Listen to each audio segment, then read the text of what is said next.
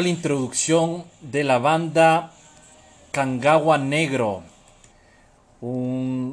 les damos la bienvenida a Ceremonias a la Luna, sábados de metal, con nuestra banda invitada.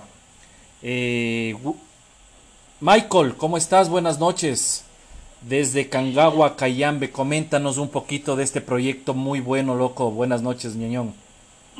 Hola, eh, Gonzalo. Eh, buenas noches. bueno, antes que nada, muchas gracias por, la, invitación y tomar en cuenta ahí al, al, proyecto CN. Sí, bueno, la banda digamos, eh, se ha mantenido hasta estas instancias así. Eh, inició en el 2007 mm, con, una idea por ahí que, que yo tenía en la, cabeza que eh, ya estaba un poco clara, pero siempre hacía falta la parte musical y un montón de cosas más todavía. Así es como, la verdad, nace la banda, Cangagua Negro, con, eh, específicamente eh, con, con, mi persona, ¿no? Y, bueno, eso, por ahí podríamos iniciar eh, la conversa. Chévere. ¿Por qué el nombre Cangagua Negro? La gente nos pregunta un poquito, Cangagua Negro, ¿de dónde viene? ¿Viene de la ciudad donde provienen o, tiene algún significado en sí? Mm, claro, o sea, em, yo eh, crecí en una parroquia del cantón Cayambe que se llama Cangagua. Eh, al inicio no, digamos, eh, yo tuve un proyecto que se llamaba Lemuria, en el cual intenté armar con mi hermano y un, y un amigo, pero no se dio. Entonces, en realidad la búsqueda fue porque ahí en, en, el colegio uno siempre como que buscaba algo nuevo. Y yo mm, en realidad sí me puse a ver, ¿no? Eh, ¿Qué nombre ponerle? Entonces yo había escuchado ya obviamente black metal, el rock, el death metal, cosas así. Entonces luego yo dije, hay que darle otro tipo de identidad, ¿no? Porque desde un inicio más o menos ya sabía lo que, lo que quería, a dónde quería llegar. Entonces dije, a ver, ¿qué es, qué es Kangawa? Kangawa es, eh, es, una, es, una, es una piedra, es una roca así de, de origen volcánico que se da por flujo piroclástico y queda una capita, todo es estéril eh, y es dura. Entonces yo lo comparé con, el, con la roca, rock, algo así, ¿no? Y con el metal duro. Entonces, en realidad, más que ponerle un nombre a la banda, eh, yo quise establecer eh, un nuevo estilo que se, llama, que se llame Kangagua Negro. ¿Y por qué negro? Porque obviamente el, había influencias del black metal. Entonces yo dije black, está negro.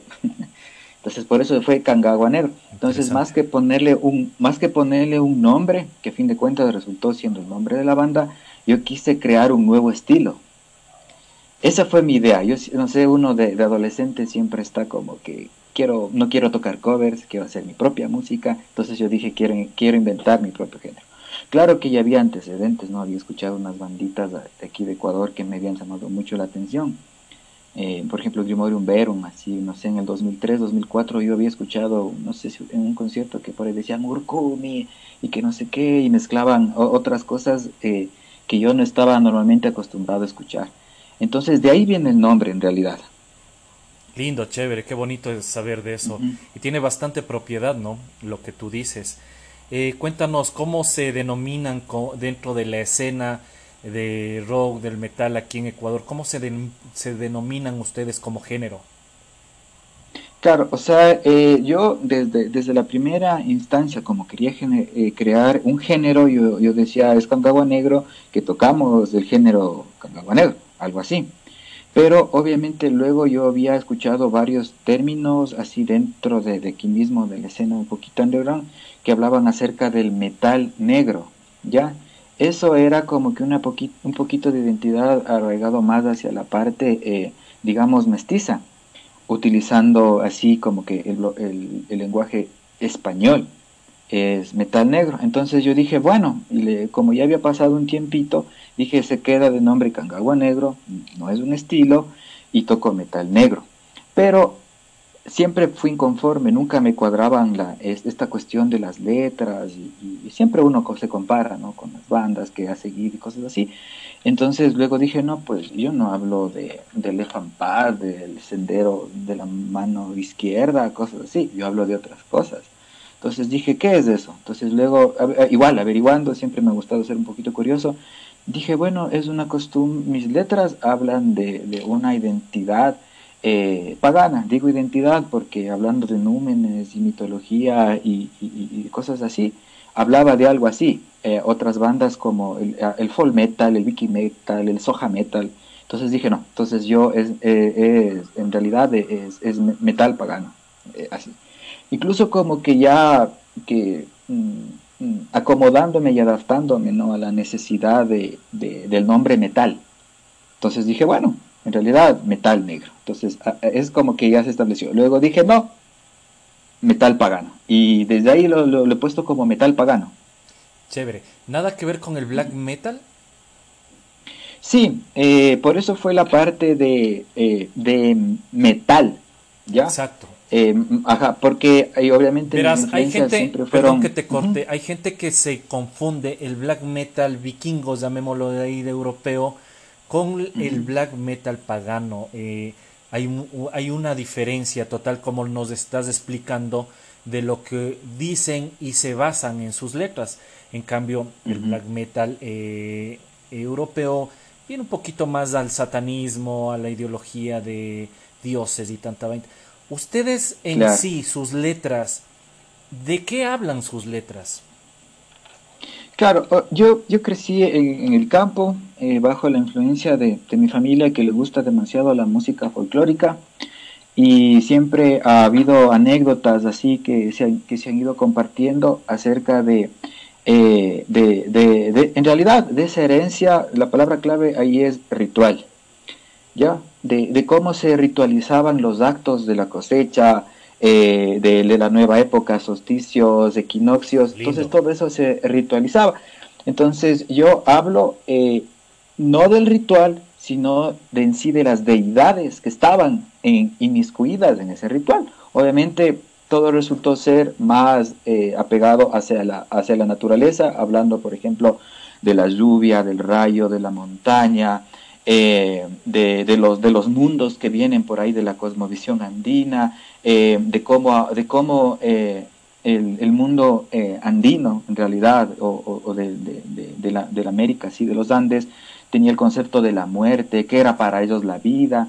Entonces yo siempre era como que, yo escuchaba esas conversas de, de mis tíos, de cosas así, que para mí no eran sinceramente no era normal porque yo siempre me comparaba con los compañeros del colegio y todo era muy distinto. Así es. Entonces yo dije, bueno, voy a hablar, voy a hablar de eso, voy a hablar de lo que he escuchado en la casa, voy a hablar de, lo que me hablaba mi abuelito y de ahí dije, bueno, a ver, hagámosle una canción a, la lluvia, ya, perfecto, y cosas así. Entonces de ahí fueron ya saliendo las letras así eh, arregadas de eso. Obviamente se, se formaliza todo partir de 13, donde ya en cambio yo fui parte como que de ciertas prácticas y ahí sí ya empecé a hablar de algo de un poquito ya más, más, más, más profundo, ya no tan superficial, algo ya un poquito más personal también.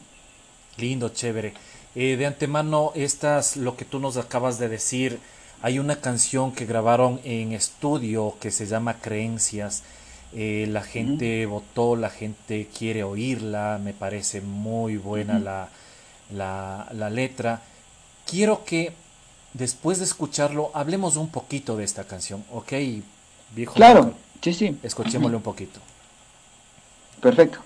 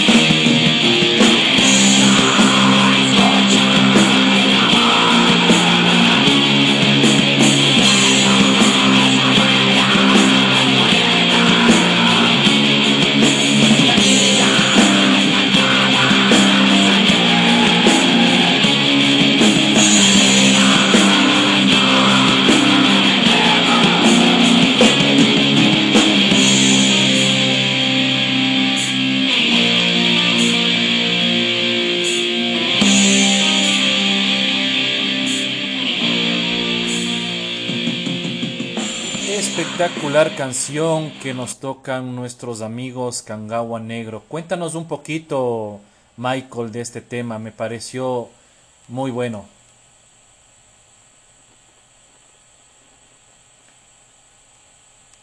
El audio parece que estás el, silenciado. Ahí, ahí está. ahí. Perfecto.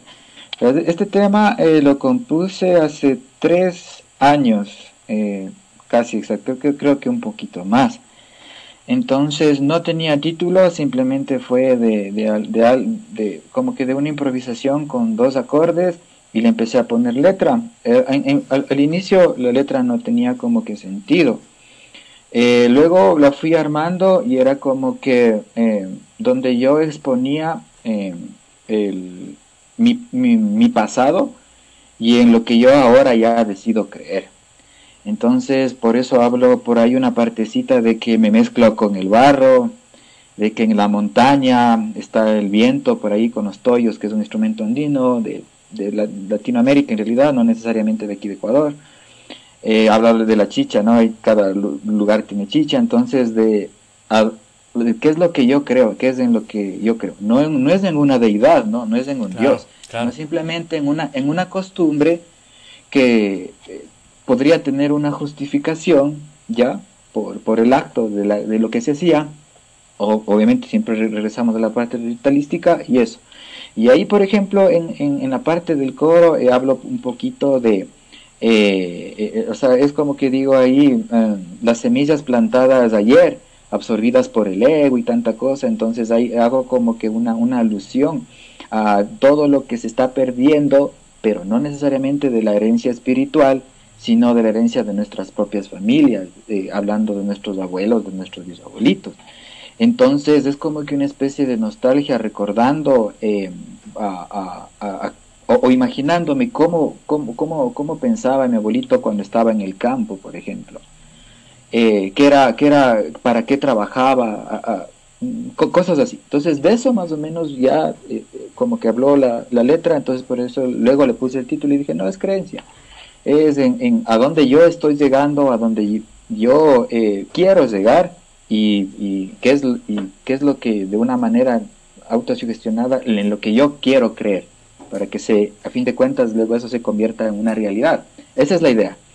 Chévere, mi brother. Eh, ¿Cuántos integrantes son en su banda? Eh, ahorita eh, estamos cuatro, cuatro integrantes que el, bueno, o sea, el, el proyecto, la verdad, el, lo, lo digo proyecto porque yo he sido como que la persona principal. Yo, yo he compuesto los temas, yo los he grabado, yo los he producido, yo he hecho las letras, cosas así. Em, es como que rara vez ha habido una influencia externa, entonces por eso yo siempre he invitado músicos. Entonces últimamente estamos cuatro. Em, mi novia en el bajo, que, que está hace, hace dos años, y hace un año y medio, eh, Cristian Arias, que está en la, batería, un amigo, y Daniel Arrea, que me, ayuda con la segunda guitarra, y bueno, obviamente mi persona, que hago la, guitarrita y, canto. Tienes una magnífica voz. Eh, la batería, guitarra y bajos, excelente, loco. Se escucha una muy buena producción y, y, bastante ñeque. Eh, vamos con este. Sí, es muy bueno, verás. Gracias. Sí, cuéntanos por qué eh, el pagano, el pagan, metal pagano tiene como conocimiento otro, ¿cómo le conoce la gente también dentro de otros países? Creo le llaman, no me acuerdo, guay, ¿cómo era? Eh, bueno, no, no tengo idea. Yo casi aquí, aquí en, en, Anta, Llana Anta es, he escuchado metal ancestral, cosas así. O sea, ya Nanta es la traducción nada más, ¿no? De, de, black metal hacia un idioma de acá, eh, nada más. Eh, entonces es como que eh, en realidad llegaría a ser lo mismo que el black metal, ¿no? El, el, llana, llana negro, anta, digamos así, cosa dura, metal, por, ah. como por ahí, no sé si me equivoco. Entonces viene de ahí, eso, pero obviamente seguiría en el, en el black metal Y es lo que a mí me chocó desde un inicio, porque yo, yo tengo la influencia de, de la música black metal, digamos así. Pero cuando yo me sentaba a hacer las letras, yo decía, ¿de qué voy a hablar? ¿De, de, de de, de, no sé, de, de, del demonio, no sé, cosas así. Yo decía, Satán. claro, entonces yo decía, pero mm, eso fue lo que nunca me cuadró. Por eso eh, también me alejé un poquito acerca de, de, la connotación que se le daba en cuanto a la, al significado de Yananta para luego ir a, un, a algo no específico, porque todo el mundo hay metal pagano. ¿ya? Entonces dije, bueno, yo creo que caigo en esa categoría por eh, un poquito la, la ideología a donde voy con las letras. ¿Todas tus letras hay algunas canciones que cantas en quichua, si dominas los dos idiomas, sí? Eh, específicamente el quichua no. Eh, yo el quichua lo, me, me, lo atreví a hacerlo porque mi papá eh, entiende y habla, él ha trabajado en el campo, no es nativo nada, pero entiende y habla. Entonces mi abuelita también lo entiende y lo habla. Entonces yo había escuchado cómo ellos conversaban con, con, por ejemplo, del sector de Cayambe, había en las partes más rurales de comunidad, había gente que no hablaba español. De hecho, cuando yo estuve en escuela, eh, había a mis propios compañeros les costaba hablar mucho el español. Y, y, algunas veces entre ellos hablaban en su idioma, eh, obviamente endógeno, nativo, ¿no? Que es, que es, que es el quicho. Entonces yo dije, bueno, vamos a hacer eh, un tributo, ¿ya? porque es como que yo quisiera cantar en, en alemán o en polaco. Exacto. No, no, soy, no soy nativo, yo soy mestizo. Entonces es como que dije, vamos a hacer un, tributo. Entiendo ciertas palabras, eh, lo básico, como para poder darle el sentido a lo que yo quise hacer, pero no, no lo hablo, ¿no? O sea, es más por la influencia de, mi papá, mi abuelito y, de, y del lugar donde yo crecí. Interesante. Eh, una de las influencias que a ti te marcó la vida como músico, como interpretador de esta música, ¿cuál puede ser una banda que te haya gustado mucho y que te haya metido este género? Claro, o sea, eh, bueno, eh, yo, yo, yo escuchando así un poquito de, heavy metal español, por ahí así, power metal, así. Eh, creo que todo lo, eh, lo normal ¿no? y cotidiano eh, que se daba así en, esos momentos, lo que, lo que estaba de moda, por así decirlo. Pero me había topado con un disco, ¿cómo es? Pure Holocaust, creo que es de, Immortal, creo que es. Immortal. Por ahí, Mystery Undun Satans, ajá, Mystery Undun Satans de Mayhem, Dead, All Dead Crag.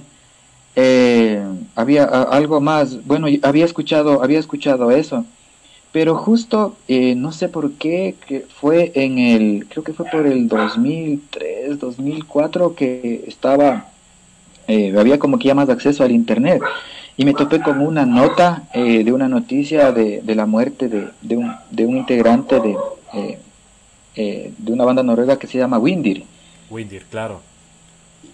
De Valhar y enloquecí, claro. enloquecí me gustó me gustó bastante la eh, principalmente la música como yo mismo hacía todo él también lo hacía todo me identifiqué bastante obviamente también me había gustado bastante Bursum pero musicalmente no me había agradado tanto. Ajá, eh, por solista. Y o sea se diría que fue eh, Windir, Windir creo que se pronuncia la banda principal.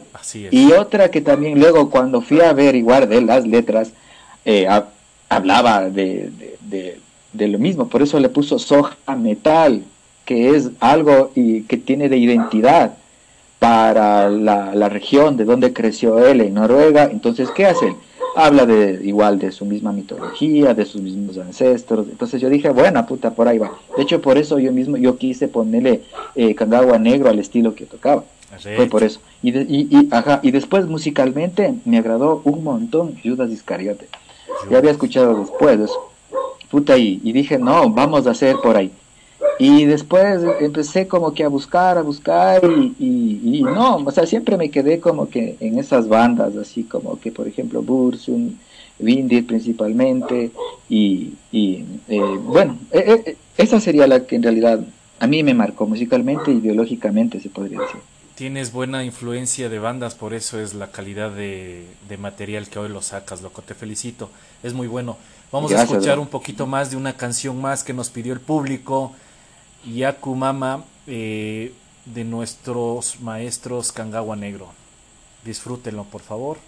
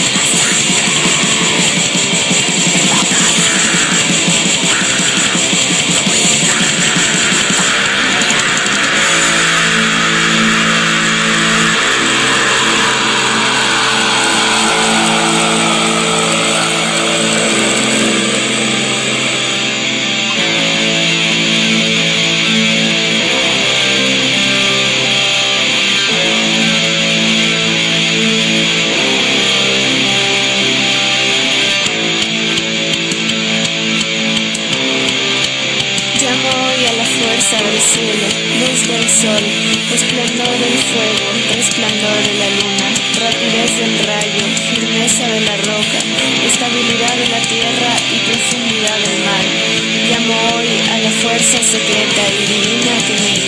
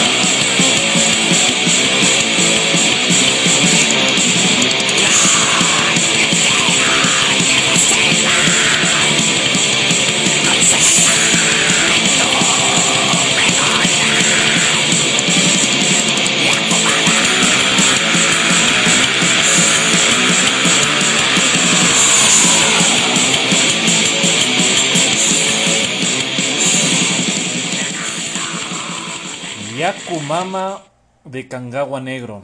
Qué temazo, brother. Qué temazo, brother. Te juro, estoy totalmente loco.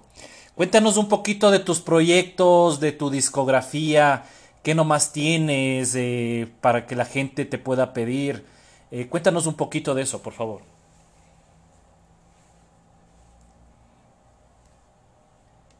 Eh, se te fue un poco el audio, creo no se te puede escuchar.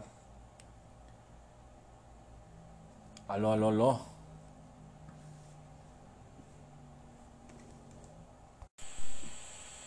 Eh, o sea, bueno, como el, proyecto eh, casi eh, ha sido como que el que yo he hecho la mayor parte de todo, lo he sacado muy limitado. Y me refiero a muy limitado porque yo creé temas desde el 2007 y no fueron publicados sino recién en el 2013 por una productora de unos amigos de Uruguay Records eh, que sacaron un split con una banda diantre, eh, igual muy buena.